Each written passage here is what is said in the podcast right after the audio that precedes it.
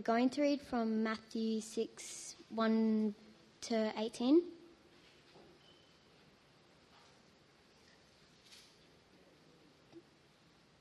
Be careful not to practice your righteousness in front of others to be seen by them.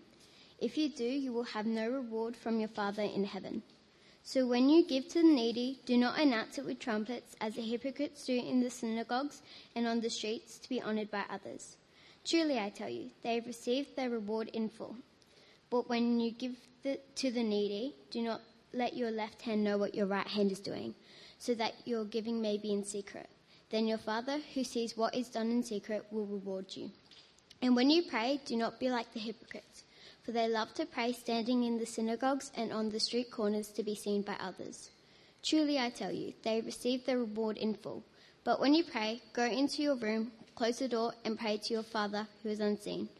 Then your Father, who sees what is done in secret, will reward you. And when you pray, do not keep babbling like pagans, for they will think that they will be heard because of their many words. Do not be like them, for your Father knows what you need before you ask Him. Then this is how you should pray Our Father in heaven, hallowed be your name. Your kingdom come, your will be done, on earth as it is in heaven. Give us today our daily bread and forgive us of our debts, debts, as we have also forgiven our debtors. And lead us not into temptation, but deliver us from the evil one. For if you forgive other people when they sin against you, your heavenly Father will also forgive you.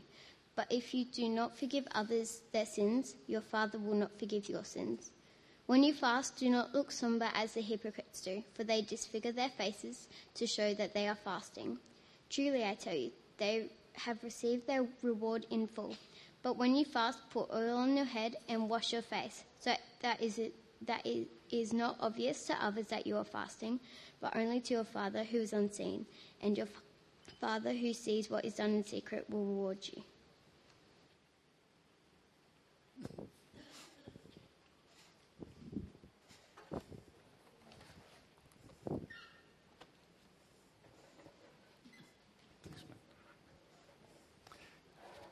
It's, um, it really is great to be with you again. Uh, it's a few months since I was last out here, so nice to, nice to meet familiar faces and some I, I haven't met yet. Uh, always, uh, when you hear a great kids talk, you sort of think, now, uh, what's the point in preaching almost? It was just so clear. And actually, this, the point that's being made in this passage is incredibly simple. Uh, the complex bit is us. Uh, that is, learning it, understanding it, sort of working out how it is that uh, this issue of hypocrisy uh, creeps in with subtlety. So I'm going to pray that God, in His kindness, might do that to us. sort of a painful process when, you, when the Word of God confronts you, uh, but it's actually healthy for us. So let me pray that God might, in His kindness, help us to, uh, to understand it. It'd be great to have the passage open in front of you, Matthew 6, if you haven't got it there. Not critical if you don't, hopefully it'll, it'll be fine. And there's an outline if you're someone who needs linear thought, thought waves to actually help you understand where we're going. Okay? Let me pray. Uh, Father, we do thank you that you are a gracious God, merciful God, a God who speaks to us. And Father, we pray that as we hear what you say to us this morning, it will actually cut home to our hearts and our minds, that we'll uh, be struck again by uh, the, the, conviction that serving you and having you at the centre of the universe is exactly uh, what we've been made for. So, Father, graciously go before us and stir our hearts and minds, we pray. In Jesus' name. Amen. At the end of the Sermon on the Mount, uh, we, we actually read these really chilling words that Jesus says, right? Beyond the passage we're looking at this morning. It's Matthew chapter 7, verse 21 and following. Jesus says, Not everyone who says to me, Lord, Lord, will enter the kingdom of heaven but only the one who does the will of my Father who is in heaven. Many will say to me on that day, Lord, Lord, did, did we not prophesy in your name, and in your name drive out demons, and in your name perform many miracles? And, and I suspect you could easily add a whole stack of other things. These are just examples. You know, did we not lead Bible studies in your name? Did we not uh, serve coffee at the coffee truck before church in your name and afterwards? Did we not, uh, you know, any number of things serving kids club, playing music, you know, you name it, uh, any number of things I think could fit into this. And then Jesus says, Then I'll tell them plainly, I never knew you. Away from me, you evildoers. Now, how could this possibly be? That those who are doers of good, and that's what we're talking about, doing good, could be regarded by God as evil doers. Doers of good regarded as evil doers. In the previous chapter to that, that uh, chapter I've just read from, the one we just heard, Matthew chapter 6, Jesus gives us insight into what will cause him to come to this judgment, uh, what will cause him to make this assessment of us. In Matthew chapter 6, Jesus lifts the veil on the danger of hypocrisy, uh, pretending to be something you're not, being two faced. Now, I take it in Australia, uh, hypocrisy is one of the greatest insults you can offer to anyone, to call them a hypocrite. Uh, I assume that's why the Prime Minister has been calling the Leader of the Opposition a hypocrite for the last month, right? because he is insulting him in a major way in our culture. I won't get into that particular debate, but uh, you understand what I'm, what I'm talking about. The problem is introduced here in chapter 6, verse 1. Jesus says, Be careful not to practice your righteousness in front of others to be seen by them. Now, I want you to note really clearly, though, that the point being made is that disciples, followers of Jesus, are meant to live righteous lives. Right? That is the point that is being made here in the Sermon on the Mount. In chapter 5, Jesus calls these disciples to one side. You go to a place like chapter 5, verse 20, and Jesus says, Unless your righteousness surpasses that of the Pharisees and the teachers of the law, the religious, religious guys, good living people, unless your, your righteousness surpasses theirs, then you certainly will not enter the kingdom of heaven. And the rest of chapter 5 then illustrates what that looks like in practice. You get to the end of chapter 5, verse 48, and Jesus says, Be perfect as your heavenly Father is perfect. That's the way he concludes. Right? It is very challenging. And then we get the warning in chapter 6, verse 1. Do not do your acts of righteousness to be seen by others. But if we'd spent more time looking through the Sermon on the Mount, already you'd be going, Whoa, how does this work?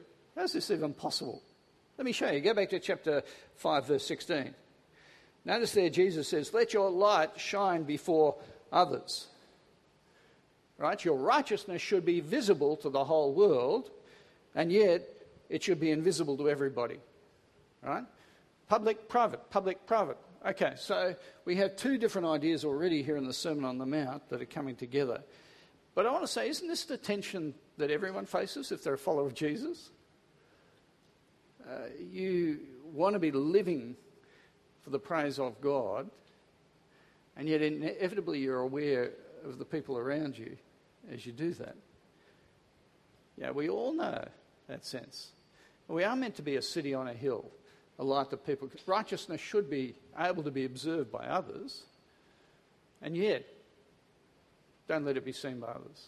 That's the sort of tension that we face as we get into this passage. So Jesus explores how to live righteously with right motivations. Let's get into it. Okay, we see the, uh, the doing of righteous, righteous acts to impress others. Jesus lifts the lid by the three uh, examples that we've already heard from Amanda. Verse 2 When you give to the needy, do not announce it with trumpets, as the hypocrites do in the synagogues and on the street corners to be honoured by others. You know, it's the drum roll when you put money in the bag, or maybe a more, more contemporary illustration is the you give electronically, great secret way to do it, but you make sure your surname's electronically attached to your donation. You know, just, you know, there's that. And we know there are good reasons for doing that, to be able to trace it, blah, blah. It doesn't matter where, which way you go with it, there's always that risk, I think. Or prayer. When you pray, don't be like the hypocrites, for they love to pray standing on the street corners to be seen by others. Prayer becomes the impact that I have on others around me when obviously it is very much uh, something you do with your Heavenly Father. It's not done for the sake of others. Fasting, verse 16. When you fast, don't look somber as the hypocrites do, for they disfigure their faces to show others that they're fasting. And again, not limited to these activities, preaching. You know, I, I'm not preaching privately at this point. You may have noticed that. You know, uh, I'm aware that there are people here right? How are you feeling about the way I'm going so far? You know, like it, it doesn't matter what you're talking about. There's always a risk with any sort of activity. Leading prayers out the front, leading music, all the rest of it, okay? They're good activities, but when you do it to get the approval of others, this is what God thinks. This is what God thinks. Verse 2 They have received their reward in full. Verse 5 They have received their reward in full.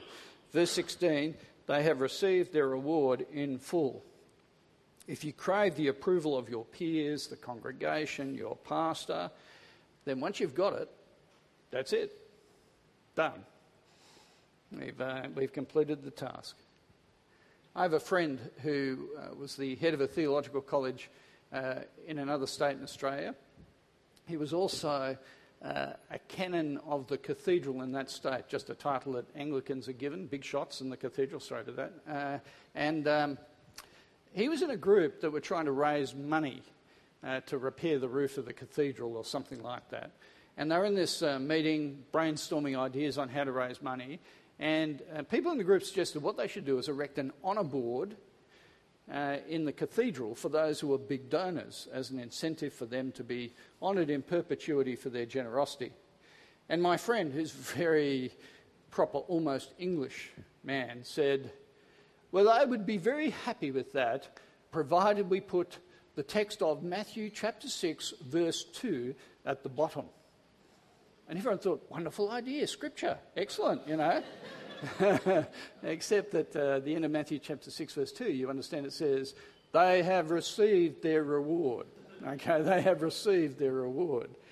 That is the point that Jesus is making. So, how do you guard against hypocrisy? Right? How do you, what do you do about it? There's one thing that Jesus talks about that you need to remember, and there is one thing he says you ought to do.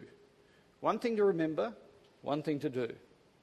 So the first thing is to remember that your Father sees. Pick it up, verse 4. Your Father sees. Verse 6, your Father who sees. Verse 18, your Father who sees. The Father sees. The Pharisees and teachers of the law, religious people, they will look for the approval of those they can see rather than the approval of the one that they can't see, but who sees them. Do you understand? That is what Jesus is saying. But again, isn't this the challenge? Uh, don't we grow up even from the earliest age looking for the approval of people around us? Yeah, you want to please your parents, or you get a bit older and you want to please your boss, or you want to please your spouse, and and some of that pleasing is actually totally appropriate. I thought it was good that my kids wanted to please me. I thought that was a good thing, really. Uh, uh, they didn't do it as often as I would have liked, but when they did, I was happy. You know, like it's actually very positive. And yet, that's the sort of issue that Jesus is tapping into here. But he says, when it comes to righteousness, that is, doing things particularly for the honour of God's name, and then prostituting that by doing it to impress others, it is destructive now and for eternity. That is the point that Jesus is making. So he says, Remember, your Father sees. Your Father sees. And then there's a second thing. You do one thing to guard your motives. One thing you remember, one thing you do. Verse 4 Give your alms in secret. Verse 6 Pray to your Father in secret. Verse 18 Fast in secret. Keep it between you and God. But I want to suggest to you that that's not completely straightforward. You know, as I've thought it through, I think this is actually tricky to achieve. Right, verse 3 Don't let your left hand know what your right hand is doing when you're giving alms for the poor. Notice he's not only, he's taken it a step further. It's not just about other people seeing you, it's trying to keep it a secret from yourself. Don't let your left hand know what your right hand is doing. This is all about me. How do I do that? you know, uh, I just think that this is a, this is a difficulty. Um, like, I caught myself doing this a few years ago. Uh, in the city, uh, like most of the churches in our network, we're always running behind budget, okay? Never have enough money to actually pay our bills, sort of thing, always playing catch up. And I was feeling a bit frustrated by this, and I sat down, and what I did was I worked out how much Sue and I were giving, I worked out how many you know, households there were that gave money in the, Trin- in the Trinity City Church. Now, there were about 400 households that could give, and I worked out what Sue and I were giving, worked out if 70 households gave what Sue and I were giving, we would easily meet budget, right? Now, there was, first thing I thought, right, I felt a bit grumpy, you know, why aren't other people doing their bit? And the second thing I thought was, I'm, I'm actually pretty generous, really, you know. I'm doing pretty well. Now, at that moment, I thought, I think my left hand has been talking to my right hand, right? I think there's a, there's a level that's been going through my brain in a self congratulatory sort of way, you know, as that's happening. It is pretty difficult to keep giving secret from yourself. Do you understand it? But it's pushing us to think about what's going on. Or when it comes to prayer, verse 6 Go into your room, close the door, and pray to your Father. Now, literally, this is go into your storage cupboard, you know, maybe your pantry, or your wardrobe. That's the sort of idea that's on view, and pray. But again, tricky to keep this a secret, I reckon. Like I was thinking, tomorrow morning I decide to put this into practice, okay? Uh, hop into the wardrobe to have my prayer time, you know, with my little torch, okay? And uh, I'm going at it, right? And then Sue and I normally have breakfast together, right? So at some point, Sue is going to you know, come looking for me. Paul, my wonderful husband, you know, which is the way we talk to each other, my wonderful husband, where are you, darling? Okay, and I say, I'm in the wardrobe, dear, right? right? And she pauses. What are you doing in the wardrobe, darling? You know, I say, I'm praying in secret, right? At this point, the cat's out of the bag, I'm thinking. You know, like, so how, how does this work? Secrecy, I don't think, is all that straightforward. And you can be legalistic about anything. Right? Prayer in secret. Right? Afterwards, we'll take Amanda out and we will rebuke her. Right? Because she prayed publicly, didn't she? She led us through the Lord's Prayer. Naughty Amanda. We don't think public prayer is wrong, do we? Do we? Like we think it's appropriate for Christians to gather and pray. Right, we immediately breach this instruction. The point I'm making is that the, the issue is not legalistically guarding the secrecy, because you can get yourself in all sorts of knots around that one.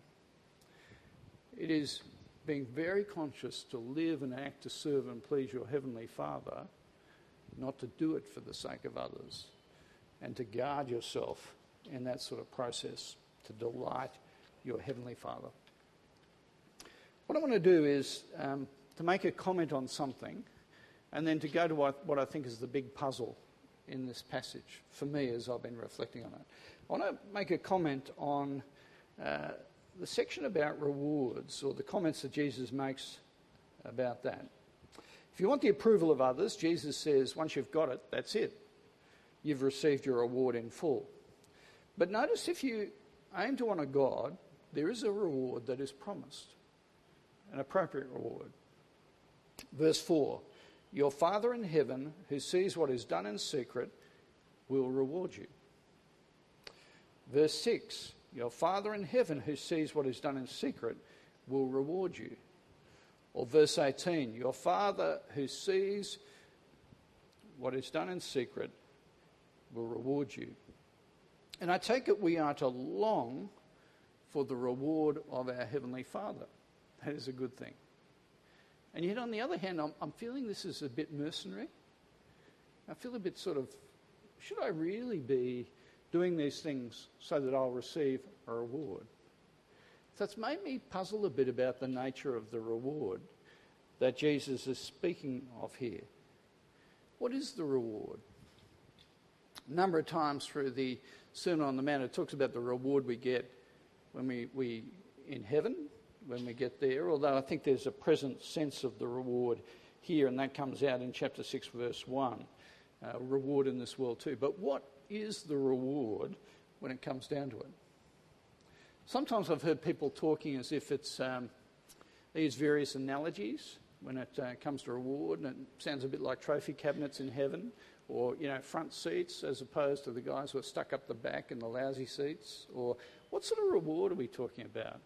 Or sometimes it's the applause of god when you get there and the, the uh, those in heaven already. You know a bit like the person who comes in first in the marathon you know and they arrive in the stadium and they, they do a lap of honor and the whole the whole stadium just roars with approval for this person who's gone a crazy 42 kilometres in the fastest time of anyone on the planet, you know, and everyone's going, what a stupid man, but well done, you know, uh, that sort of. Is it like that when we get to heaven? You know, that, that sense of you, you enter into the heavenly stadium, right, and you're doing your lap of honour, and you say, yelling to the crowd, you know, I gave in secret, I prayed in secret, you know. I fasted and no one knew. But you all know, you know. And at that point, the crowd roars back, Well done, O doer of secret righteousness. I'm thinking that's not going to happen. Right? I'm thinking that's not what Jesus has in view at this point. What's the reward uh, for godly living? What is it? Isn't it the joy of having the approval of your Heavenly Father? In the end, isn't the reward God Himself and your relationship with Him and Him actually saying, Well done, child of mine? That's the reward, isn't it? The relationship you have with God. Sufficient in and of itself. No reward greater than God. What I want to do is, is finish by talking about what I think in some ways is the puzzle of this section in chapter 6. What you'll notice is that I've not talked about verses 9 to 15. And it's puzzling, these sections, you know, the Lord's Prayer and what's in there, because it almost seems like a, a digression from the main point that's being made. After all, isn't this, these verse, these 18 verses, they're all talking about hypocrisy, hypocrisy, hypocrisy, hypocrisy. And you get to the example of hypocrisy on prayer, and it almost seems like we then get this digression on, oh, well, I'm talking about prayer. I'll talk about really good prayer, you know, over here. And then we get back to hypocrisy and we keep going. You know, so uh, it feels a bit like a, a thought bubble. And let me say it's a really helpful thought bubble. Uh, Jesus' thought bubble, so you know it's good. Uh, and there are correctives here. So he talks about the danger of superstitious praying, like the pagans do. And I think this is a danger for Christians today. I keep coming across Christians who think that um, prayer is like having a formula where x plus y equals z, right? Uh, if you want answers to prayer, then x, you need to get a lot of Christians together, plus y, get them praying for a long time, and that will equal z, answers to prayer. Right? You just got to get the, the mechanics of it right. More of us praying together all night, surely God will answer our prayers. Okay? Can I say that's pagan superstition?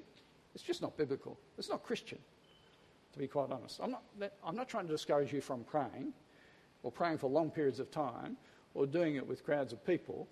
I'm just saying that God is not like some thick block of wood statue that you need to somehow impress by your numbers or your length of time going without sleep. He does not operate that way. Jesus gives this as a corrective. He's not a distant deity. Prayer is simple and straightforward. But this framework of prayer, I actually think, ties into the issue of hypocrisy really closely. Firstly, I think it's an antidote to hypocrisy, and then I think it operates as a test for hypocrisy. Antidote and a test. Let me show you why, why I think it's the case. We've already seen in this section uh, the call to make God the focus and the motive for our righteousness. And doesn't this prayer do that? Our Father in heaven, hallowed be your name. Life is all about the Great One who rules heaven and earth we never escape his sovereign rule or his loving, merciful care, and that his name be glorified on earth just like it is in heaven. It's a very God centered you know, way of thinking about the universe rather than me centered. Great antidote for hypocrisy. Your kingdom come, your will be done. Uh, we want God to exercise his rule in our world. It's not all about us doing our thing, it's about God doing his thing. And our dependence upon God is stressed. Give us today our daily bread. We operate so independently and so self focused, but we, God is the one who sustains you from moment to moment. Do you understand that if God takes his hand off your life, even for a moment, then that's it? You know, your heart beats in regular rhythm, right? And God takes his hand off your life, and that is it. Right? We are totally dependent upon this Heavenly Father. It's an antidote, this prayer, for hypocrisy. But I also think it's a test for hypocrisy. In verses 12 to 14, you have this extended instruction on forgiveness. Why do you have teaching on forgiveness in a section of the Bible talking about hypocrisy? Why is this here? Remember, the question is are you doing your righteousness from the heart? Are you the genuine article? Or are you a hypocrite? Okay, if that's the case, let's run a diagnostic test just to see if you do understand what's going on here. How are you going forgiving others? How are you doing on that front? And as I ask that question, I'm not meaning it to be rhetorical. You might be thinking, actually, pretty good, you know. I think I'm pretty good at, at forgiving others. So let me just push it a bit harder. Come back with me to the end of Matthew chapter 5, verses 43 to 44, and listen to the way Jesus punches home this instruction. He says, You've heard it said, love your neighbour and hate your enemy, but I tell you, love your enemies and pray for those who persecute you. Now, I want to tell you, I am naturally pretty good at loving my friends and my family. And I'm naturally pretty good at forgiving my friends and my family. I think I score pretty, pretty good points, you know, not that I'm allowed to tell you that, but, uh, you know, you understand what I'm saying. I think I do okay on this front. But I reckon it's a totally divine thing to be able to pray for those or forgive those who are your enemies. Who are your enemies. And yet, I want to suggest to you that this is essential if you count yourself a follower of the Lord Jesus Christ. Because, after all, isn't the God the one who has forgiven his enemies? You and me. So, wouldn't it be extraordinary hypocrisy if, having been forgiven by God as his enemies, we withheld forgiveness from our enemies? Don't you think? You understand why it's a diagnostic test for hypocrisy? Because at that point, we are being controlled by the behaviours of others, the way they've treated us, rather than the way our Heavenly Father has treated us which is meant to control the way in which we live. So I want to finish by asking you, or, or just pressing this forward a bit further.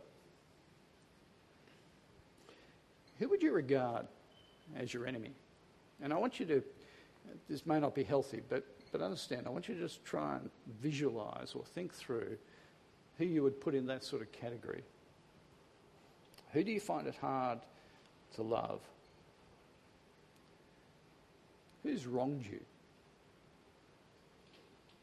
Who, when you think of them or visualize their face, who do you find that bitterness and resentment and anger just well up in your heart and burn in your gut?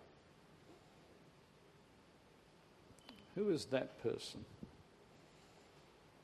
Who do you find it hard to forgive?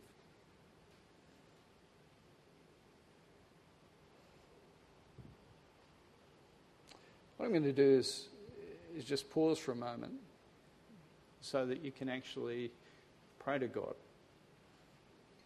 and ask Him to help you not be a hypocrite. That is, to ask Him to help you to forgive those who are your enemies. Forgive those who have not treated you the way in which would have liked. Do you understand? Because that is the test, really, for whether you understand what Jesus is saying here. Let me just pause, take a minute, uh, think it through, and then I'll, I'll lead us in prayer. Okay? Let's pray.